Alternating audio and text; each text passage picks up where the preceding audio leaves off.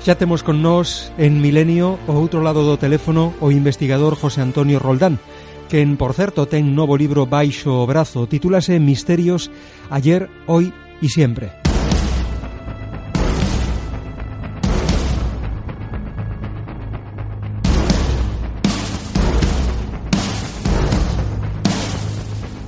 Os misterios guiaron a imaginación da xente a través dos tempos, mesmo antes da existencia do que chamamos civilización. Os humanos primitivos deberon mirar o ceo na busca de inspiración. As preguntas acerca do sol e as estrelas deron orixe aos deuses, ás relixións e á mitoloxía, os cales determinaron a ciencia e a civilización.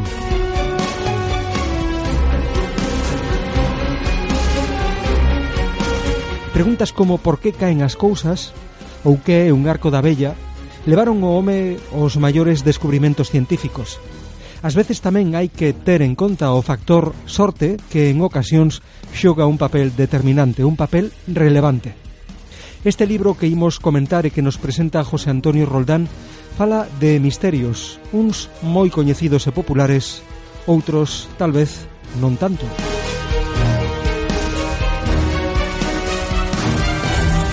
José Antonio, ¿cómo estás? Muy buenas noches. Buenas noches, Antón. Pues eh, muy bien, como ves, un poco desubicado, porque uno con esto de tanto tratar de los misterios, tantas dimensiones y tantas cosas, hay un momento que no sabe ni en qué momento está. Sobre todo, subliño o que pretende o que considera José Antonio que hai que observar sempre as dúas caras da mesma moeda, mostrar esas dúas vertentes dun mesmo asunto que é o que se pretende con este Misterios ayer, hoy y siempre.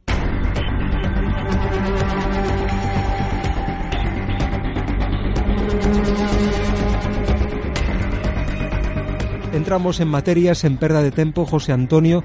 Vamos a hablar de la lluvia de cabello de ángel porque durante algún tiempo se relacionó con dos grandes fenómenos como son los ovnis y las apariciones marianas, relegándolo a un puesto de fenomenología menor. ¿Qué es y cuándo o cómo parece producirse esta llamada lluvia de cabello de ángel? Bueno, el qué es es una pregunta muy buena porque al día de hoy no se sabe, pero siempre en los temas de, misterio y en este caso lo que tú comentas, esas dos grandes vertientes, las apariciones marianas y el fenómeno ovni, lo que intentamos es encontrar, como en todo en la vida, pruebas que avalen eh, la existencia o no de dichos fenómenos.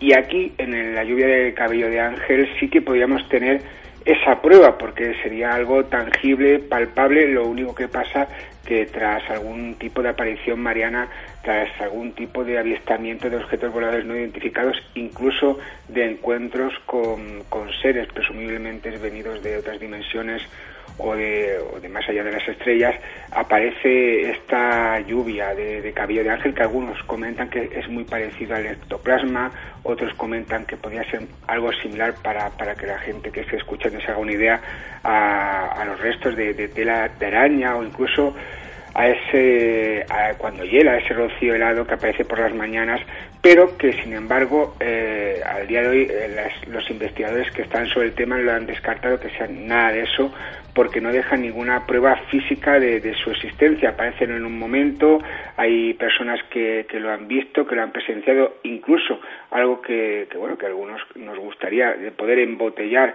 ese misterio para poder analizarlo, pero que luego se ha evaporado. Eh, cuando se evapora, eh, lo que sea, no tiene que dejar algún tipo de rastro y esto no lo deja. E incluso en las plantas donde, en los campos donde, donde han aparecido, no hay ningún tipo de, rastro. Si fuera, por ejemplo, pues tela de araña, algún tipo de esa lluvia extraña que sí que tiene explicación y más al día de hoy por esa, por ese cambio climático, por esa contaminación tan tan tan abusiva que estamos eh, sufriendo los seres humanos pues esto no tiene ningún tipo de, rastro químico ni ningún tipo de, rastro detectable. Eh, por eso es el misterio en sí. Muchísimas personas lo relacionan con el eh, fenómeno ovni porque, por ejemplo, hay muchos casos como los investigados por The White Miller, que es un investigador y periodista norteamericano que en uno de sus libros trata un caso bastante interesante ocurrido el, 1 de febrero de 1954. Ya eh, de White, que yo, por ejemplo, el fenómeno del cabello de ángel no lo catalogo dentro del fenómeno ovni solamente, sino que yo creo que, que según el caso, según el testimonio, según la prueba en sí, podía eh, ser puesto en, algún tipo de, estos fenómenos, pero de White ya lo, lo pone en el, dentro del fenómeno ovni, sobre todo relacionándolo con el caso este ocurrido el 1 de febrero de 1954 en, en una localidad llamada Puente en California, cuando el señor Daly pues se encuentra pues en su campo eh, eso que estábamos comentando, ¿no?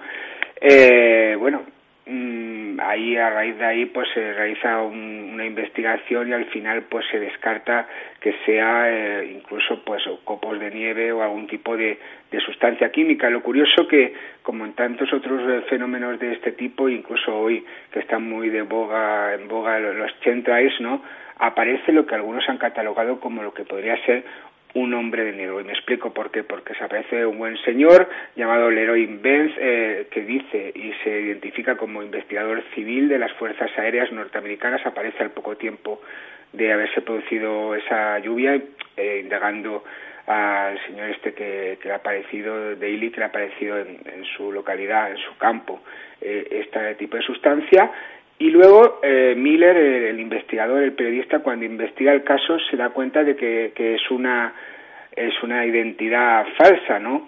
O una de dos, eh, quizás por el paso del tiempo, aunque cuando toca Miller el, tema no, no, ha pasado tanto tiempo como ahora, estamos hablando de 1954, él lo investigó no mucho tiempo después, pues hay algún tipo de desconexión, el hombre pues no, no tenemos las herramientas o no tenía las herramientas que tenemos ahora o realmente eh, este hombre, Leroy, Leroy se, inventó una, una personalidad para, para investigar ahí el caso y lo curioso es que se enterara en aquel momento. Hoy en día aparece algún tipo de lluvia extraña Antonio, y, antes que esté cayendo ya estamos viéndolo en el telediario, en YouTube y, y, en cualquier sitio, ¿no? Pero en aquel momento, en 1954, que te aparezca un buen hombre como quien dice de la nada, eh, para investigar el caso según el de las Fuerzas Aéreas Norteamericanas eh, y luego pues no haya ninguna referencia del hombre ni nadie sepa sobre el caso es realmente curioso y por eso algunas personas, eh, algunos investigadores y estudiosos del tema también le han relacionado con, como una consecuencia de estos chemtrails actuales que ya en aquel momento se, pudieron dar pero que hoy en día pues los casos son, son más son más numerosos. ¿Y qué es? Al día de hoy no se sabe precisamente porque no se ha podido, eh, sí se han recogido, incluso como te decía, se han puesto en frascos, pero cuando se han ido a examinar esa sustancia no se ha, no se ha encontrado que, está, que estuviera allí y por lo tanto al final no se ha podido eh, estudiar sobre el tema. Eh, Miller comentaba que, que cogió un, una prueba o que se había cogido una prueba de este cabello de ángel y que bueno se había envasado al vacío y que él demostró que, que se había demostrado que, que, lo que fuera que ahí estuviera esa sustancia consumía oxígeno. Pero claro si uno se para a mirar entre líneas y no tan entre líneas porque aquí yo creo que quien esté escuchando creo que ya lo verá claro si tú envasas una cosa al vacío no tiene oxígeno. Por lo tanto difícilmente esa sustancia que presuntamente eh, recogieron pudo consumir algo que, no había dentro de los frascos, ¿no? Es un misterio, eh, como comento y como titulo en el, en el, libro, un misterio marginal porque porque no se ha dado, digamos, muchísima importancia y porque en algunas ocasiones ha quedado eh, soterrado, enterrado dentro de, de gran fenómeno ovni en otro tipo de categoría.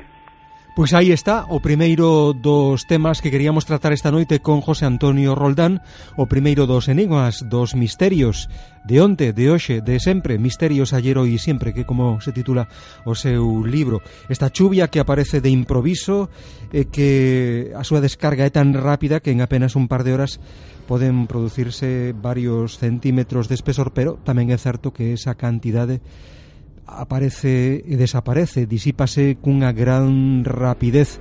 Cabelo dos deuses, así é como a coñecían os aztecas chuvias extraordinarias repartidas desde a antigüidade parece que por todas partes aunque non destaca tampouco ninguna zona concreta, non, José Antonio? No, no, no, es, no porque se, se, ha distribuido a lo largo y ancho de, todo el mundo y como te comentaba de últimas, eh, siempre se ha podido quedar solapado algunos casos dentro de, otro tipo de fenomenología y no se ha dado importancia. Eh, algunos investigadores y estudiosos sí que han ido sacando el tema porque bueno han, han profundizado en el caso, pero si se ha mirado a grandes rasgos, pues ha quedado solapado y es difícil saber, ¿no? Está relacionado en parte con el fenómeno OVNI, porque sí que no se puede eh, negar que sí que, curiosamente aparecen eh, este tipo de, restos de, ectoplasma o, sustancia, como se quiera llamar, eh, después de algún tipo de avistamientos, pero, pero nada más. Y, tal como está el fenómeno OVNI, pues está esparcido a lo largo y ancho del orbe terrestre.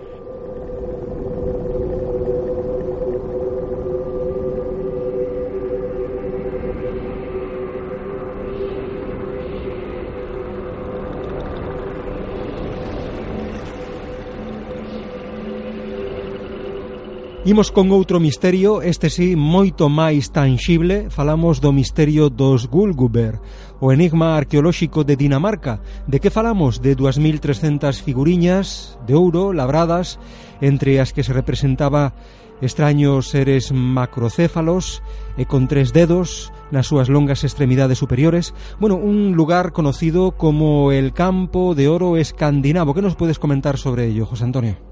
Pues este descubrimiento se realiza en 1985, como tú comentabas, en Dinamarca, en la isla de Bornholm, y solo se da en 100 metros cuadrados. En 100 metros cuadrados pues se encuentran estas 2.300 estatuillas, y hay que decir que, bueno, al ser eh, muy pequeñitas, eh, plaquitas de 1 a 2 centímetros de largo y pocos milímetros de espesor, según el material, pues eh, según la alineación de, oro que tiene, porque la mayoría son de oro, pues tienen una calidad o, no o se aprecian más los rasgos.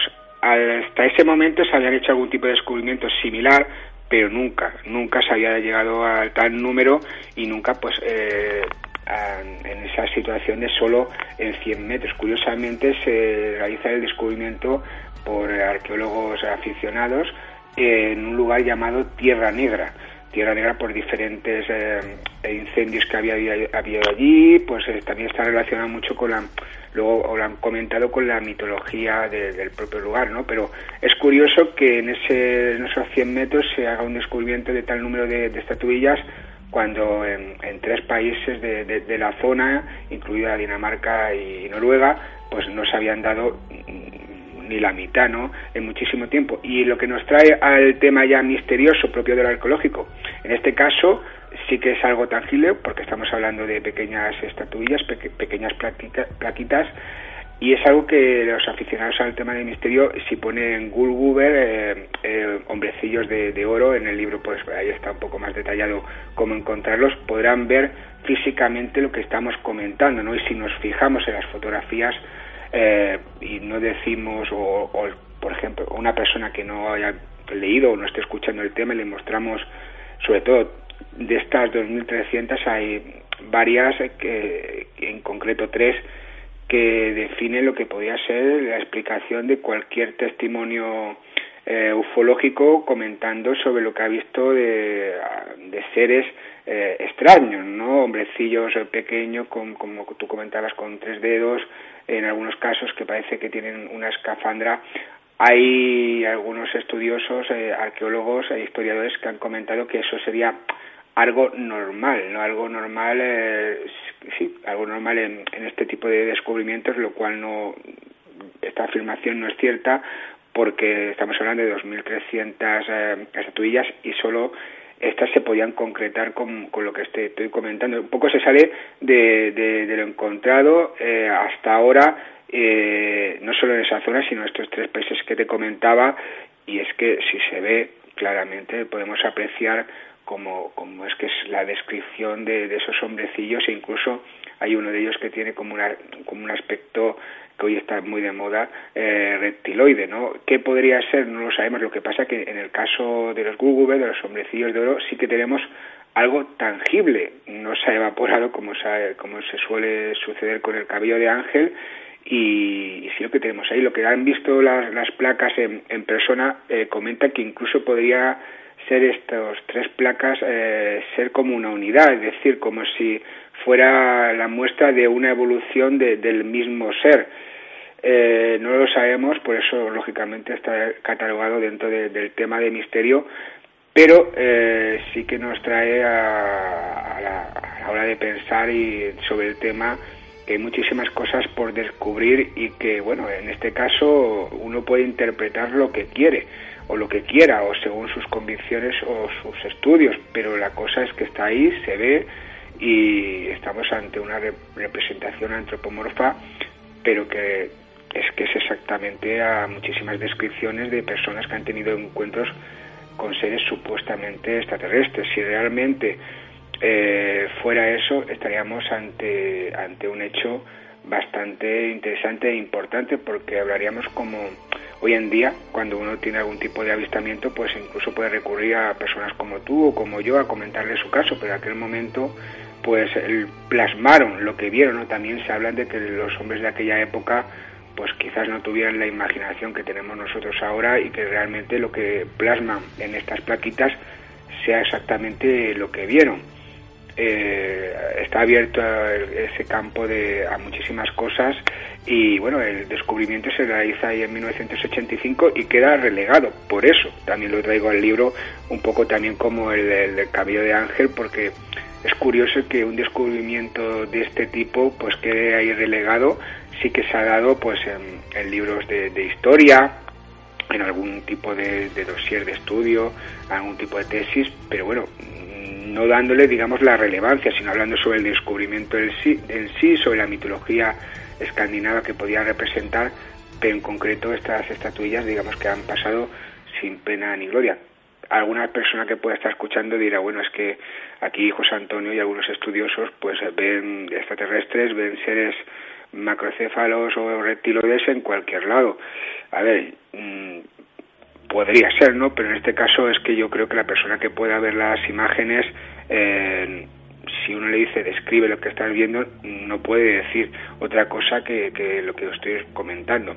Seres con escafandra, un seres eh, reptiloide con tres dedos y es algo que, que está ahí. Ojalá pudiéramos transportarnos a cuando fueron allí enterrados estas plaquitas y, no ver, ver el origen de quienes la construyeron y sobre todo el por qué la construyeron. Oye, ¿hay alguna datación que podamos apuntar? ¿Qué datación se ha propuesto para el hombrecillo de oro, José Antonio? Pues la datación se ha dado, eh, bueno, en concreto sobre el tema de, de, ella, sobre este yacimiento de Tierra Negra, no se ha podido datar en sí. Lo que sí que se ha utilizado, digamos, el paralelismo con otras recogidas en Suecia, que serían similares en un lugar en concreto que se llama Eketor y estamos hablando de, del siglo VII, según comenta, con bastante influencia germánica por, a la hora de la construcción de, y realización de estos hombrecillos de oro. Pero en concreto, por lo que se, por lo que se encuentra en, ahí en Tierra Negra o lo que se encontró en su momento, pues no podemos datarlo de, de ninguna manera. Pero imagínate, estamos hablando del siglo VII y, tenemos ahí un testimonio de, lo extraño, ¿no? Una persona que, pues que hoy en día, pues ves algo, un tipo de ser, o lo, cuentas, o lo dibujas, o utilizas incluso hasta un tipo de, si sabes, de, de, programa de ordenador y lo plasmas, pero allí en aquel momento pues tenían eso a su, a su mano, ¿no? Y encima también hay que ver, estamos hablando de, de uno o dos centímetros eh, de, de, largo, o sea que también hay que tener maña a la hora de poder realizar este tipo de, de figuras, ¿no? Y una última cuestión sobre este misterio, José Antonio. ¿Puede guardar alguna relación con los tartesos? Bueno, eso se ha comentado eh, por muchísimos estudiosos eh, que podrían tener algún tipo de relación, pero también estamos eh, la civilización tartesa que bueno algunos han bautizado como el continente fantasma, pues está un poco también utilizada con, con el tema de de la Atlántida, ¿no? Cuando se encuentra algo y no se sabe eh, el por qué o, qué puede ser, esa es la Atlántida, ¿no? Y parece que la Atlántida pues ha, estado en todos los puntos del planeta, ¿no? Y en este caso parece que era la Atlántida y sus sucursales, como si fuera un, una, esta, una compañía de grandes hoteles, ¿no? Pues en el caso de Tartesos sí que se ha relacionado y ahí lo explicó en el, en el libro y bueno, podría tener algún tipo de relación, ¿por qué no?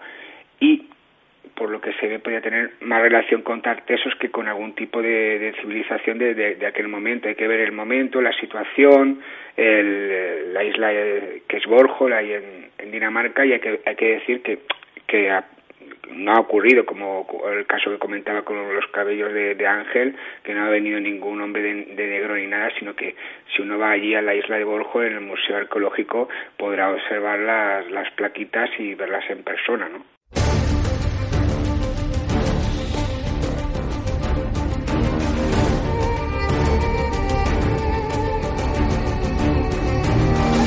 José Antonio Roldán, aquí imos deixalo con interese, desde logo por poñer un punto seguido e seguir falando noutra oportunidade contigo de máis misterios de onte, de hoxe, de sempre. Hoxe non tivemos oportunidade de facelo, pero nunha próxima ocasión poderemos tamén achegarnos por ese enclave megalítico de cuxa orixe e función non se sabe gran cousa, situado a uns 60 km da capital de Boston, no interior dos Estados Unidos, a uns 40 km do Océano Atlántico Atlántico un impenetrable misterio que toma forma de colina. Alí álzanse desde tempos inmemoriais unhas ruínas que foron descobertas por casualidade hai pouco máis dun século. Falamos do que podería ser unha especie de Stonehenge norteamericano que fixo, desde logo, tremer os cimentos da arqueoloxía oficial e tamén os renglóns da historia europea. Falaremos noutra oportunidade deste e doutros enigmas, outros misterios. Misterios ayer, hoy e sempre. José Antonio Roldán, muchísimas gracias e moi buenas noches, José Antonio. Muchísimas gracias a ti, como siempre un gustazo compartir los misterios que a todos nos gustan.